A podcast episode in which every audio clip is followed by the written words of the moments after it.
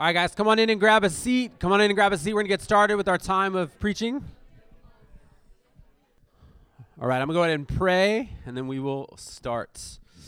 Father, I thank you for sending your son Jesus to reconcile us to yourself.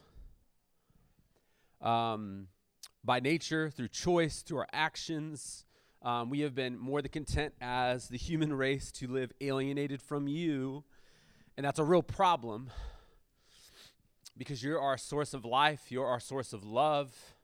We were designed to receive love from you and give love to one another. And since we have not often received that love from you, we don't have love to give one another. And then we find the world fractured and broken as it is, full of people who are more like us than we want to admit.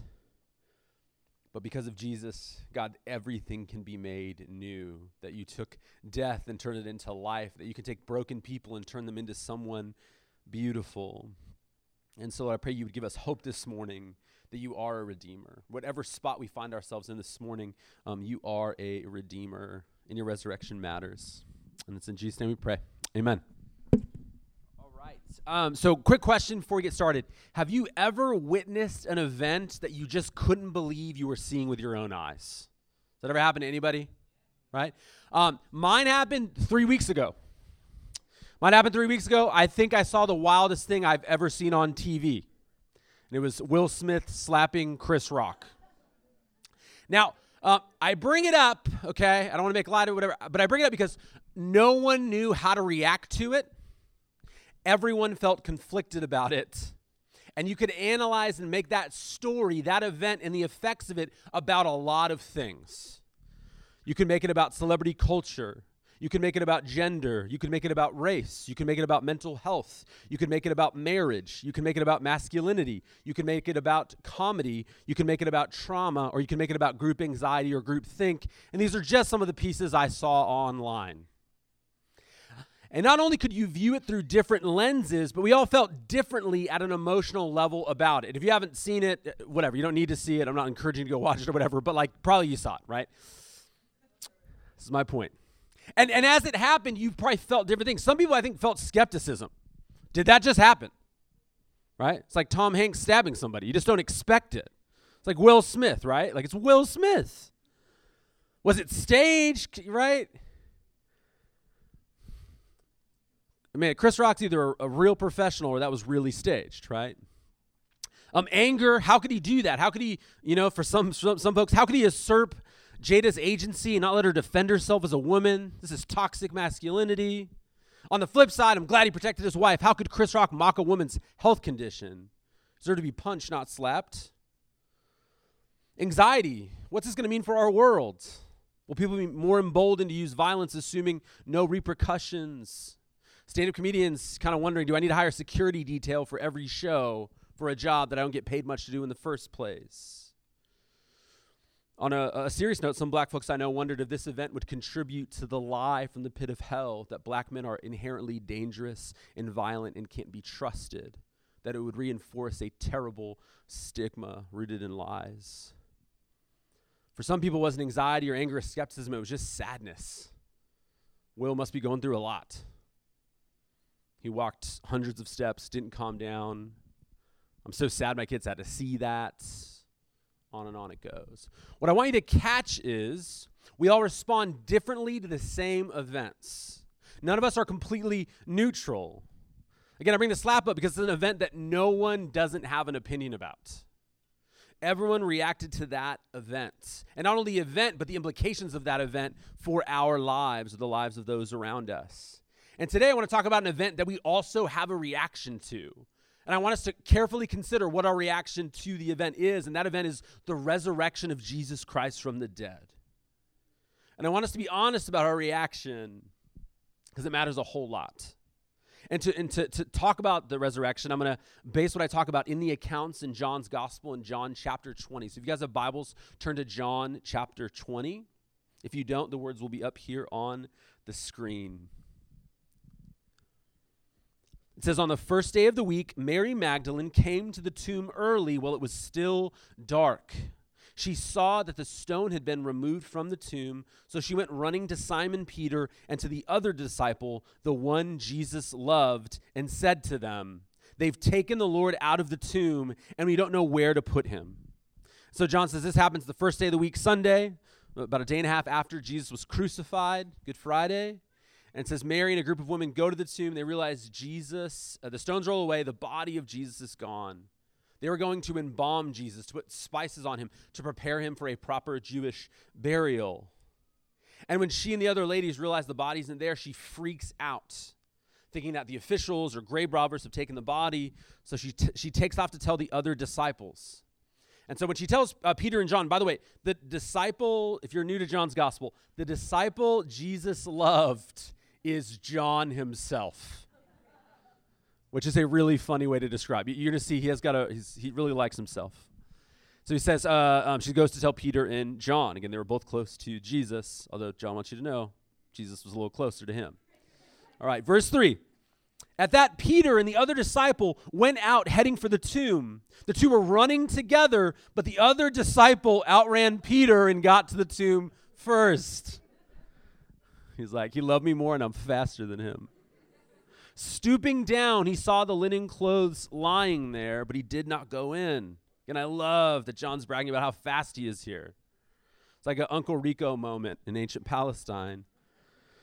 A little humble brag. But either way, they get there and they also realize he's not there. Verse 6. Then following him, Simon Peter also came. He entered the tomb and saw the linen clothes lying there the wrapping that had been on his head was not lying with the linen clothes, but was folded up in a separate place by itself. So it's weird that Jesus' clothes aren't there. Or sorry, that his clothes are there, but his body's not there. Okay? Um, grave robbers, the only thing valuable, this isn't a culture where you could like, you know, take organs for transplants. That's that's not a financial thing yet. Uh, in Jewish culture, dead bodies are viewed as very unclean. Uh, so the only thing of value would not be the body, would be what he is wrapped in, the linen he is wrapped in. And so grave robbers, right? Like if they're going to do that, they'd take what he's wrapped in. They wouldn't take the body and leave the valuable thing. And then on top of that, uh, government officials, they had no need to take this body. If anything, they wanted to really make sure everyone knew he was dead to make an example of him. That's why they left him on the cross as long as they could. If it weren't for Passover, he would have been up there longer. Rome would leave people on crosses for weeks at a time, historians tell us. And so it's like, man, where is he? This just makes no sense. What, the body's gone, um, but the clothes aren't there. And apparently, Jesus is a very neat and tidy guy. If you stayed at your house, he would fold up the bedding when he was done, put it by the washer. So just tr- struggling to compute. Verse 8 says, The other disciple who had reached the tomb first, we're not going to get over that fact, then also went in and saw and believed for they did not yet understand the scripture that he must rise from the dead. Then the disciples returned to the place where they were staying. Um, and so again, John believes, he starts to testify about this. Uh, he also notes that he and the other disciples, they didn't understand initially what was going on, but now they are starting to get it. It's like a light bulb moment. Verse 11, but Mary stood outside the tomb crying. As she was crying, she stooped to look into the tomb. She saw two angels in white sitting where Jesus' body had been lying, one at the head and the other at the feet. They said to her, Woman, why are you crying? She says, Because they have taken away my Lord, and I don't know where they've put him. So after John and Peter went back to their houses, Mary stood outside the tomb. She's crying. And they say, Woman, why are you crying? And by the way, the, the, the word woman here, don't think like woman, you know, like don't think that. the word woman here in the Greek is it's an honoring term, it's an endearing term. Um, it, it, it's not it's not what I just described. It's more like when I'm talking to Olivia and I say, "Girl, why are you crying?" To prove it's endearing, it's the same phrase Jesus called his mother Mary while he died on the cross. It's far from disrespectful in the Greek. After the angels say this, she gets the surprise of her life. Verse 14. Having said this, she turned around and saw Jesus standing there, but she did not know it was Jesus. Woman, Jesus said to her, Why are you crying? Who is it that you're seeking? Supposing he was the gardener, she replied, Sir, if you carried him away, tell me where you've put him, and I will take him away. And then verse 16 it says, Jesus said to her, Mary. Turning around, she said to him in Aramaic, Rabboni, which means teacher. And so at this point, you just have to think Mary Magdalene must be desperate. She wasn't seeing or thinking clearly. Her grief must have been overwhelming. But Jesus puts a, an end to her grief and adds to her confusion. He, with one simple word, he says, Mary. And she knows, like it's him. again, uh, with my daughter Olivia, when she wakes up in the middle of the night to a scary dream, as I walk in and it's still dark, for a second she's real nervous until I say, Liv, it's me. Liv, it's me. She knows she's safe at the sound of my voice. When Mary hears Jesus, she knows it's him. She knows where she is, who she is, and more importantly, who he is. She knows she's safe at the sound of his voice. Verse 17 says, Don't cling to me, Jesus told her, since I have not yet ascended to the Father, but go to my brothers and tell them, I am ascending to my Father and your Father, to my God and your God. Mary Magdalene went and announced to the disciples, I have seen the Lord. And she told them what he had said to her.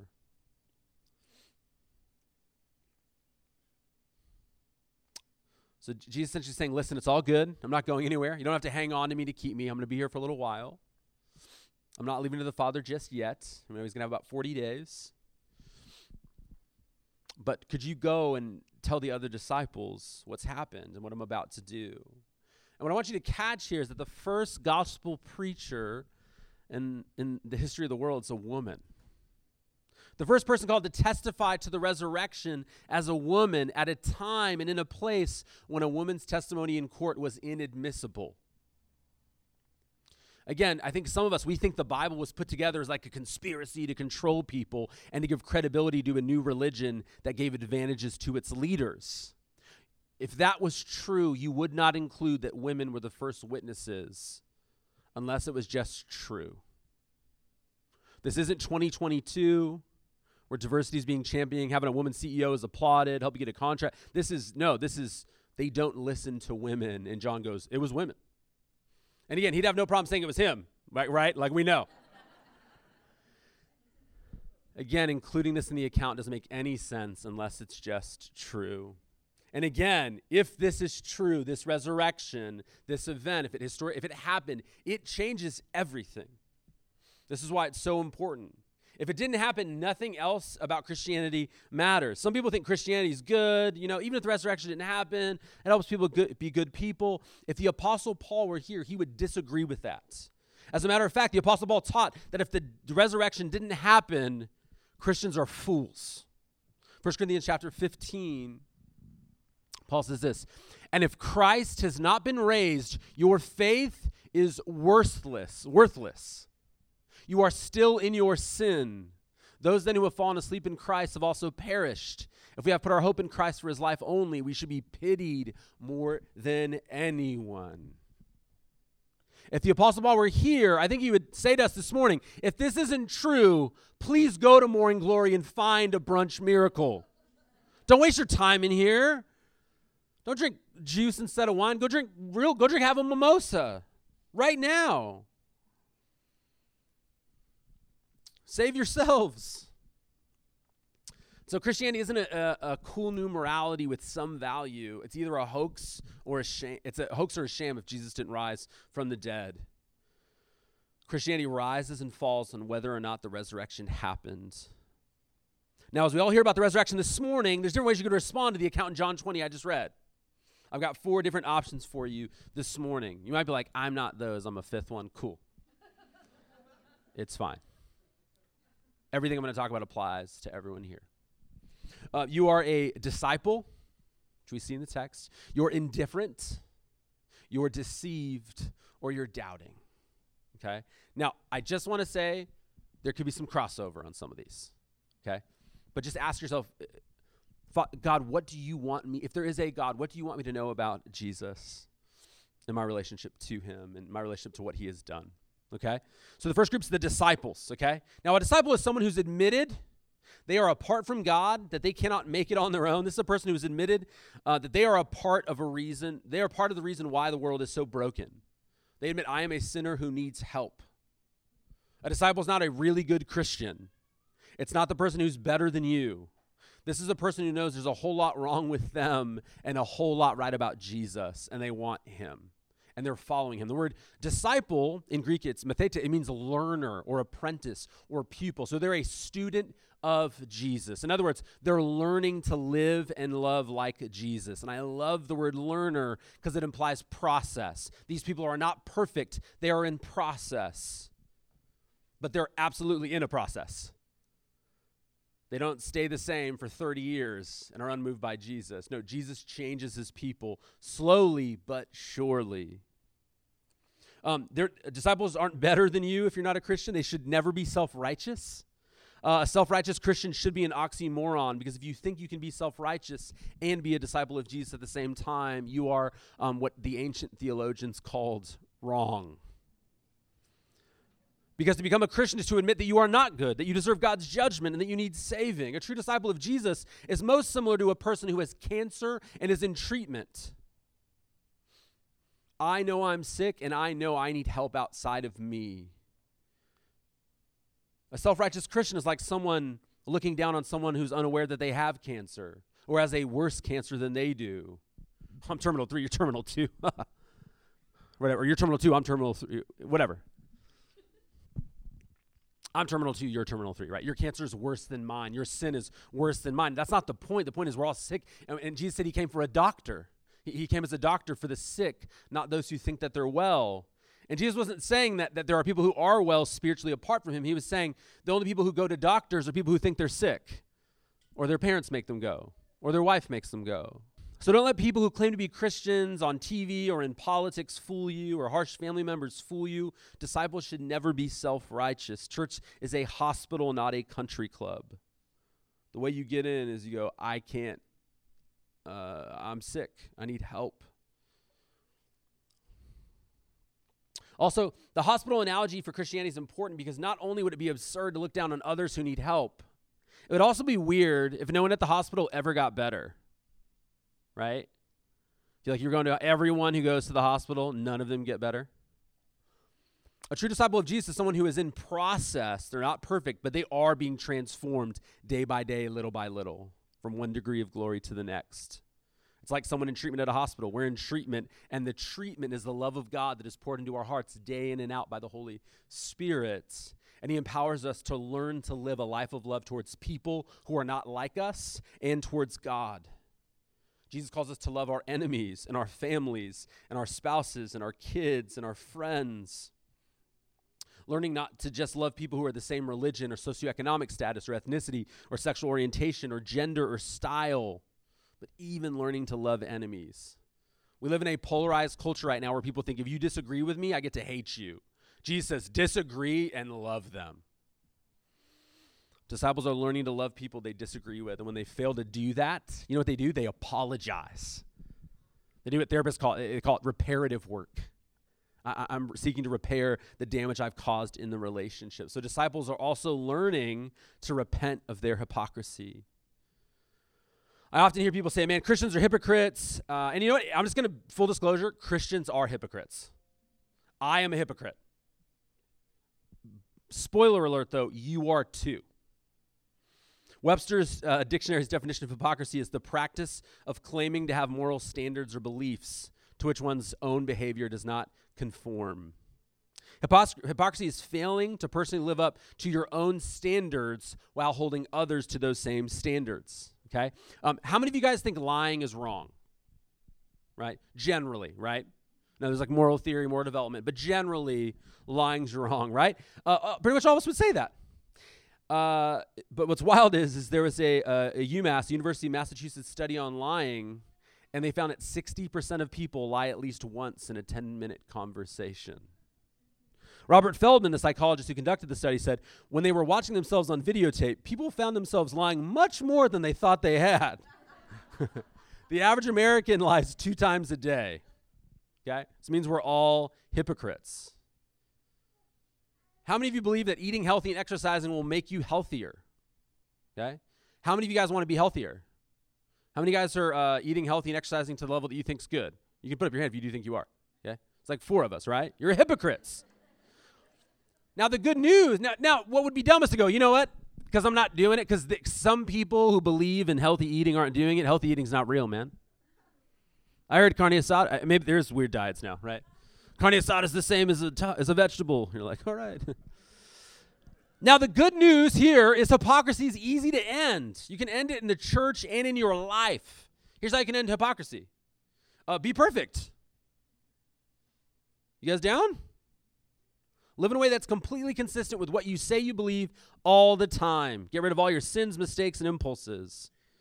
Second option, that's kind of hard. Second option is more what our culture is doing. Throw all standards out the window. you know how to not you know how to not not meet moral standards? Don't have any. Can't get rid of your tendency to screw up? Get rid of your standards. Deep down, we don't want a world with no standards. Maybe for us, but for others, we want them. Because we're made in God's image, we yearn for justice when injustice is carried out.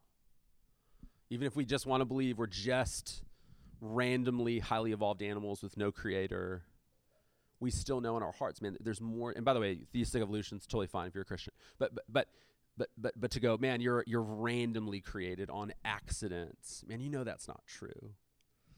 But so one, be perfect. Two, get rid of standards. Number three, do your best to live up to the standards. But when you fail, you can admit that you didn't live up to the moral standards you hold. You apologize.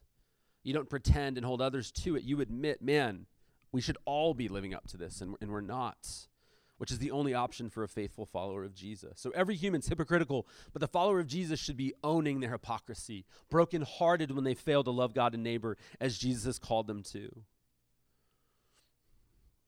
Also, I want to say that the existence of hypocrites in the Christian church is not logical evidence for why Jesus didn't rise from the dead. That's really important. You'd be embracing a logical fallacy if you were to, to say that. Um, people can misrepresent. People can mi- misrepresent us. Never mind God. Um, have you ever had a friend who said that you said something to someone else to bolster their position in the argument? You ever a friend who's just venting, kind of wildly venting, and you're like, "I'm not going to get in front of that train." You just go, "Wow." They're like, "Right." I hate Mary. I hate Mary. I hate Mary. You're like, man, mm, I could see how you could, yeah. And then Mary calls you. I heard you hate me. What? Ruth said, You hate me. Ruth said, You guys agree. You said, Yes, I hate Mary, right? Uh, uh, I mean, this one this happened with my kids once. One time, I was walking down the stairs at my house, and I overheard my um, one of my sons. I'm not going to name names, talking to his little sister, who was two, and he said, "Dad said you need to give me your candy." it's not true. So what charlatans do on TV You have private jets and defame the name of Jesus, preachers and sneakers, all that garbage. It's like God wants you to give me your money. It's like ah, it's not exactly what God said. A follower of Jesus is someone who, who, in light of the evidence of Easter, has said, I believe Jesus is who he said he is. That he can reconcile me to God, that I need forgiving, and that he can forgive me, and that he can teach me to live in a counterintuitive, abundant life. And I'm in a lifelong learning process of becoming like him. So there's the disciple. Number two is the indifferent. The indifferent. Uh, when it comes to responding to Jesus' resurrection, this person essentially says, I'm chill, bro. Uh, this just isn't my thing. Right? If you're indifferent, if this is you, you might think, I'm not, host- I'm not hostile to Christians or, or to Jesus. Uh, Christians believe ridiculous stuff, but I'm not mad at them for it. I have all kinds. I have social media. People believe all kinds of ridiculous stuff. That's just their flavor. I'm more like, you do you, I'll do me. Now, if this is you, um, someone really encouraged you to be here this morning. Because otherwise, you'd either be napping or brunching. That is a verb. You can look it up. Exercising, maybe working ahead on a project for work. But if this is you, you don't really have intellectual objections to the faith. You might ask, you know, how do we know the resurrection happened? But, but here's the thing if I gave you a book full of scholars, historians, and scientists who give credible evidence for the resurrection of Jesus, you wouldn't read it because you're indifferent. Now, here's what the indifferent person who thinks they're too chill to worship Jesus doesn't realize they're actually a worshiper. We all worship something, whether we realize it or not. And while this person may be indifferent to Jesus, they're not indifferent to everything, right? Um, we might not get down on our knees and bow down to something and, and sing its songs, but we all worship something. Uh, David Foster Wallace, an atheist intellectual author and professor, said this about worship at a commencement speech in 2005, shortly before his death. Here's some bits and pieces of that speech. In the day to day trenches of adult life, there is actually no such thing as atheism. There is no such thing as not worshiping. Everybody worships. The only choice we get is what to worship. And an outstanding reason for choosing some sort of God or spiritual type thing to worship is that pretty much everything else you will worship will eat you alive. If you worship money and things, if they are where you tap real meaning in life, then you will never have enough. You'll never feel you have enough. And it's the truth. Worship your own body and beauty and sexual allure, and you will always feel ugly. And when time and age start showing, you will die a million different deaths before they finally plant you. Worship power, and you will often feel weak and afraid. You will need ever more power over others to keep the fear at bay. Worship your intellect, being seen as smart, you will end up feeling stupid, a fraud, always on the verge of being found out. Close quote. We all have something we sacrifice time, money, energy, and affection to if we're honest. Jon Tyson, a pastor in New York City, writes about how normal worship can seem when it isn't the worship of Jesus. He says this binge watching entire seasons of TV shows and one night on Netflix, normal. Spending $4,000 on a trip to Europe, normal. Training hours a week at the gym to maintain our looks, normal. Joining a fantasy sports league and tracking it like a Wall Street trader, normal. Working 70 hours a week to the neglect of your family, normal Listening to political podcasts or news sources for three to five hours a day, normal. Devoting your life to serving Jesus, extreme, probably unhealthy. What I want to ask the person who doesn't worship Jesus this morning is how is worshiping what you are worshiping working out for you? If you're honest with yourself, and you don't need to tell us today. But we all have something we look to that we think can give us what only God can, but it never delivers. Maybe you look to work to feel important, but it leads to burnout, the neglect of your closest family and friends, isolation and anxiety.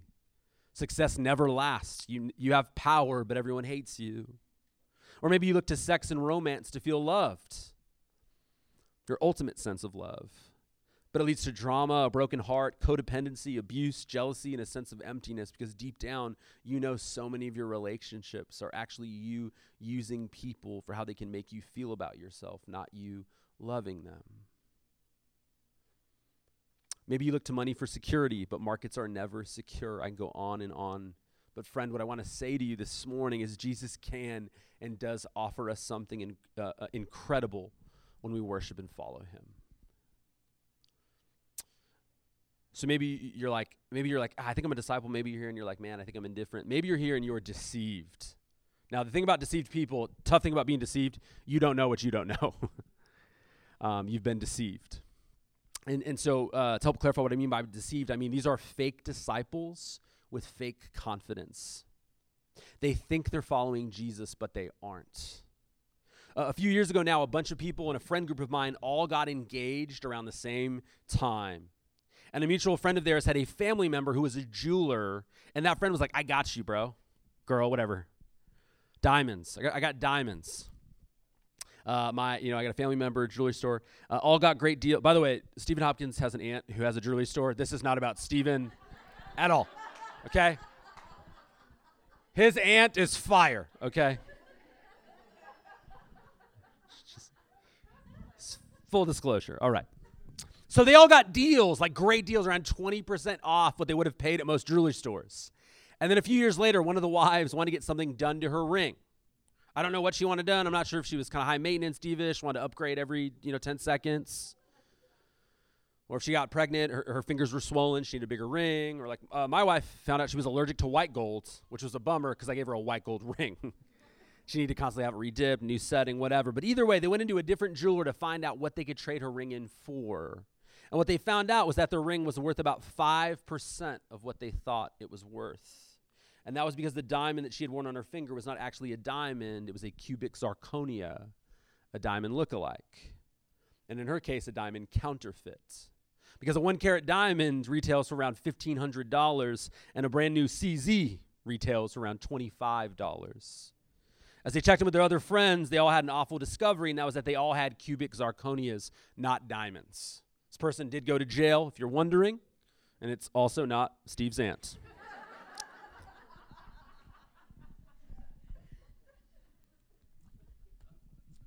Now, that story is so striking to me because this couple had that ring for around three years. It was so close to this woman, it was on her person. And for three years, a counterfeit was so close to her, it was touching her, and she thought it was genuine the entire time. On the surface, it looked like a genuine diamond. It glistened like a genuine diamond. It felt like a genuine diamond, but at its substance, it was a counterfeit all along. And I bring up that story today because I want to talk about the difference between counterfeit and genuine true disciples. Again, the true disciple isn't perfect, that I mentioned earlier, but they are actually following Jesus. Right? So, so the true disciple, uh, one way I've heard it described this way, and I think it's really helpful. If they were on trial for being a Christian, there would be enough evidence to convict them of following Jesus in the first degree with planning and intention. Like you could look at their life and go, ah, oh, that's not like everyone around them in their culture. They're doing something a little bit different. That's not just like everyone in their family is not following Jesus. They're doing something different. So again, the indifferent person we just talked about is like, this Jesus stuff isn't for me. The deceived person's like, yeah, I'm a Jesus person. You know, I'm a Christian. You go, well, what does that mean, right? And you look at their lives, and, and again, they may love words like Jesus, God, or Bible, but they don't actually follow the Jesus of the Bible. I heard a story recently about a guy who was preaching at a church, and uh, and he said, um, uh, he, he, was he was teaching the words of Jesus in the Sermon on the Mount. Uh, he said, if someone strikes you, turn the other cheek. And the guy said, where did you get this socialist garbage? It's a hardcore conservative guy. And he goes, uh, the teaching of Jesus Christ. If they had to fill out a survey, they would absolutely check Christian. But, but what they mean by that, though, is they aren't atheists, they sure aren't Muslim, and they aren't Jewish. The deceived usually have a very loose relationship with the church, which is the bride of Christ. Like Easter's an unusual Sunday for the deceived person. For the authentic disciple, Easter isn't really that special. It's pretty similar to what we do most Sundays. You know, I have a funner shirt on than normal. But this is kind of what you do every Sunday. You're here or you're somewhere worshiping Jesus with a community of Jesus worshipers. But by and large, it's just another Sunday. Matter of fact, they worship Jesus every day of their life. They talk to Jesus every day. But for the deceived, the false disciple, Easter's a big change from their normal Sunday morning. They're doing something different. Now, I'm not picking on people who only go to church twice a year because that would make it sound like the answer to your life is church, and it isn't. But it is symptomatic of someone who cares about the things Jesus cares about. Again, if you were to ask the deceived person about their faith and how they became a follower of Jesus, they'll answer something like, ah, I've always been a Christian, or my family's Christian, or I do my best to believe in God. In James chapter 2, uh, he says this Verse 19, he says, You believe that God is one. Even the demons believe and they shudder. How many of you guys think um, demons are disciples of Jesus? Kind of fun theological exercise. No, okay, yeah, no, I don't think so either. Senseless person, are you willing to learn that faith without works is useless? So James is pretty thug life here. He's pretty direct. Modern day translation, this would be like you're celebrating Easter. Awesome. Uh, everyone knows about Easter in your culture. But do you follow the Jesus of Easter? I'm not asking how is what happened on Easter Sunday changing your schedule this morning that you're here. How is it changing your life? How you treat people, how you approach marriage or sex or generosity? The deceived can't answer that question. Again, the authentic disciple doesn't have life figured out, and they aren't better than the, the fake disciple, the deceived disciple. All they know is they have a huge need, and, and Jesus met that need, and they're actively seeking to become like him. And if you think this might be you, can you be honest with yourself for a moment? Do you really want Jesus?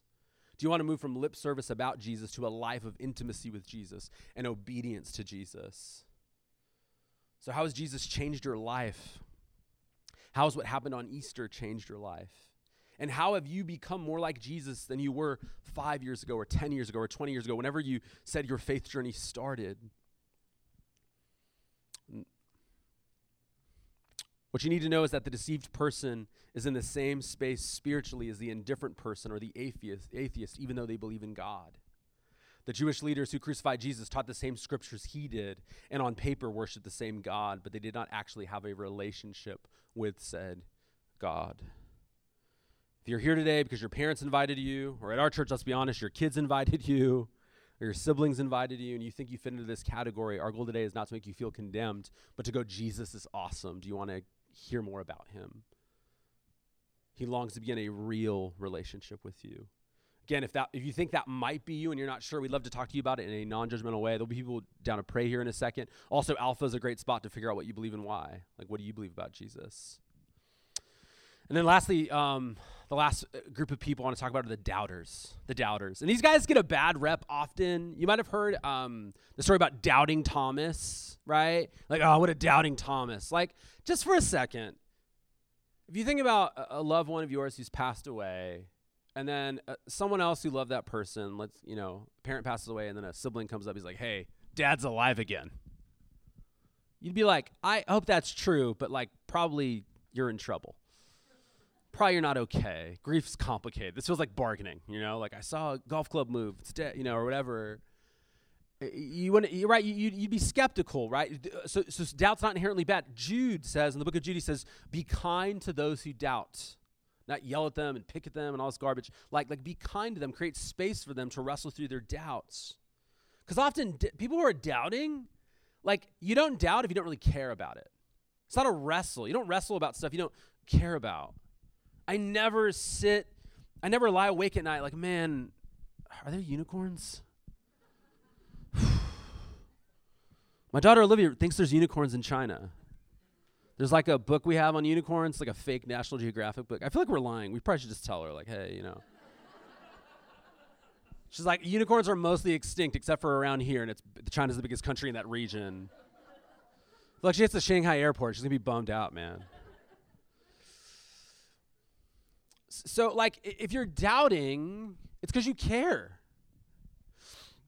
There's a story in the Gospels where a man with a sick child wants Jesus to heal his child. And the man says to Jesus, I believe, but help my unbelief. The man says to Jesus, uh, uh, um, I, I, am open. I, I want to know. Like, I'm hoping you can do this. But man, I'm, part of me is like, I don't know. I don't see people get healed every day.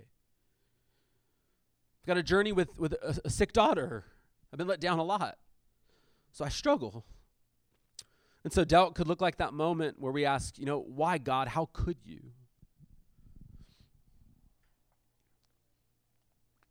Multiple people I love have experienced deep mental health issues and psychosis. Multiple people I love have experienced sexual assaults and abuse.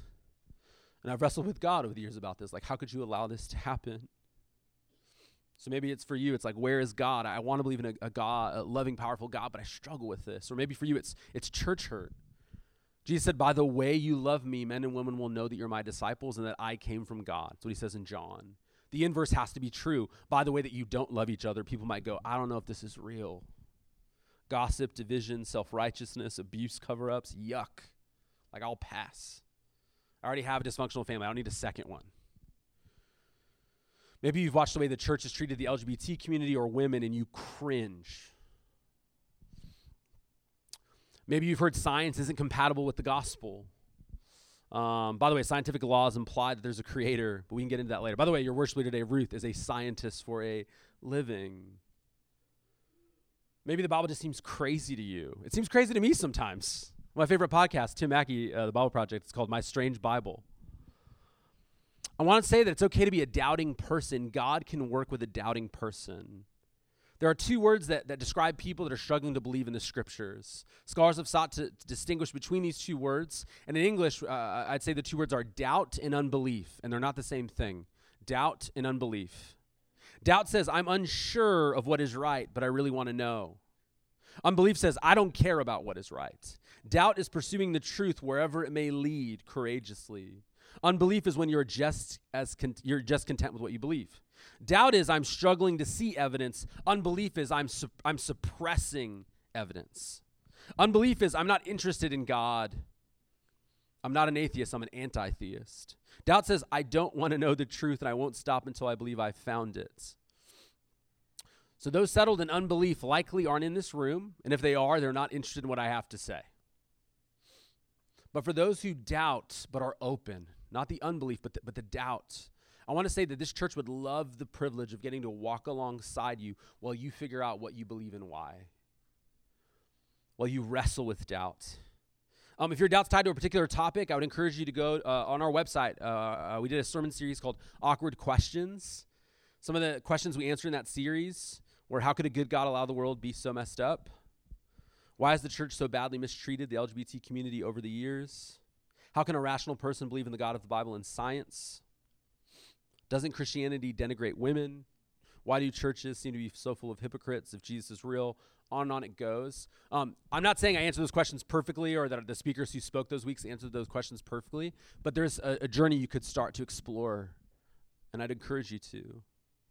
Last thing I want to say to doubters is this if you doubt, I would encourage you to honestly look into the evidence, but also encourage you to honestly look at the source of your doubts. They often are not intellectual, they're often emotional and volitional. Uh, Scott Sauls, an author, wrote this. He said, Recently I spoke with a man who has heard the story of Jesus and the resurrection several times in his life. Yet this man seemed deeply defensive about, even overly hostile to, the idea of becoming a Christian himself. I pointed out to my friend that he seemed not merely inclined to disagree with the gospel message, but actually prone to attack it. I asked him why this was so. After a quiet pause, he answered, Okay, Scott, I'll tell you the truth. I'll tell you the real reason why I dislike Christianity. It's not because the evidence is unconvincing to me. In fact, the opposite is true. But I still don't ever want to become a Christian because if I do, Jesus will ask me to forgive my father for the ways that he hurt me. I have had many similar conversations in which the person in front of me, when push came to shove, had few issues with the rational aspect of faith, but used the rational arguments as a smokescreen.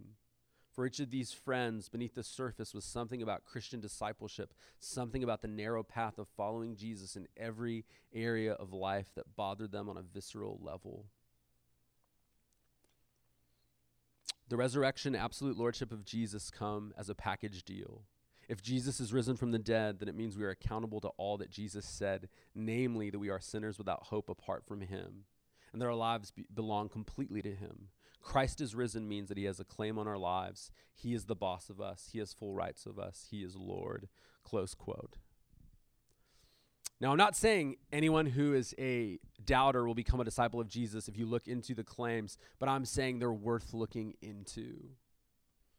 And that I don't want you to miss out for a reason other than the one that you're being honest about. And so, if a disciple of Jesus invited you to this worship gathering today, I'd encourage you to follow up and ask them if they'd be interested in looking into the claims of Jesus with you.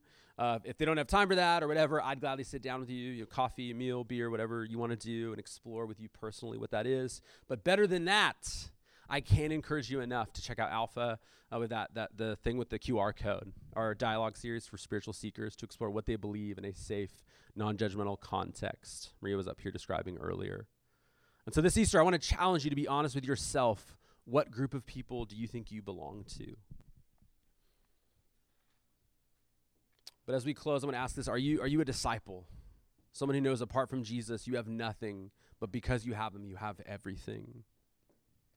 Though you struggle and forget what matters because of the stress in this life, God is making all things new, including yourself. Number two, the indifference. Maybe you're here and you're realizing I'm passionate about the wrong stuff. I'm worshiping the wrong thing. I'm not even sure if it's Jesus yet, but yeah, what I've been worshiping hasn't been working out. Uh, uh for those in the room uh, who might be deceived, again, you'd claim to be a Christian, but deep down, you know Jesus isn't the Lord of your life. There's a lot of stuff that's kind of MC, MC Hammer territory. Can't touch this. Can't touch my money. Can't touch my emotions. Can't touch my relationship, my marriage, whatever it is. And then lastly, the doubting. Those of you who are interested but assume the claims aren't true, but you actually haven't looked into them yet in an honest, intellectually honest way. The resurrection is such good news if you want to put your trust in Jesus today and experience His power and His love while surrendering control of your life over to Him. We'd love to do that with you or start that journey with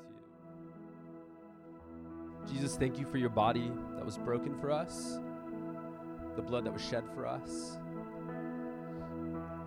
You did for us what we could not do for ourselves. You reconciled us to God, not because we deserved it, but because you loved us and you laid down your life for us.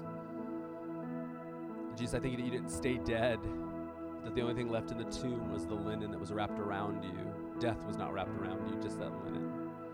That you walked out in victory into to, to newness of life. It's kind of the first one to do it. And so, Lord, would you give us hope this morning that you are making all things new, even death can be reversed through Jesus. That one day death will be gone forever. Would we not take that news lightly? Would you give us appropriate reactions to it and responses to it? Our beautiful King. In your name we pray. Amen.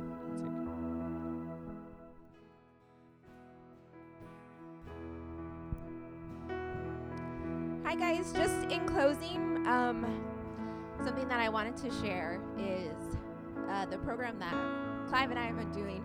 There's this phrase that they use over and over again. It's called uh, the parents are the lead learners. And I think sometimes as disciples of Jesus, um, you think that you have to be perfect or do it perfectly. Um, but really, we are just the lead learners um, in the in our own lives, in the lives of the circle, the friend groups that we're a part of, um, and that brings like a humility uh, with it. Um, and then also, so I think that was like the disciples also someone that's doubting or just curious, um, something that's coming to mind is that God can figure out the details of your life um, that need to change or uh, need to be different. And all you have to do is just respond to Him and enter a relationship with Him, and He'll work out the details. So let me pray for us. Jesus, I thank you so much that you um, that you make a way for us uh, to be connected to you.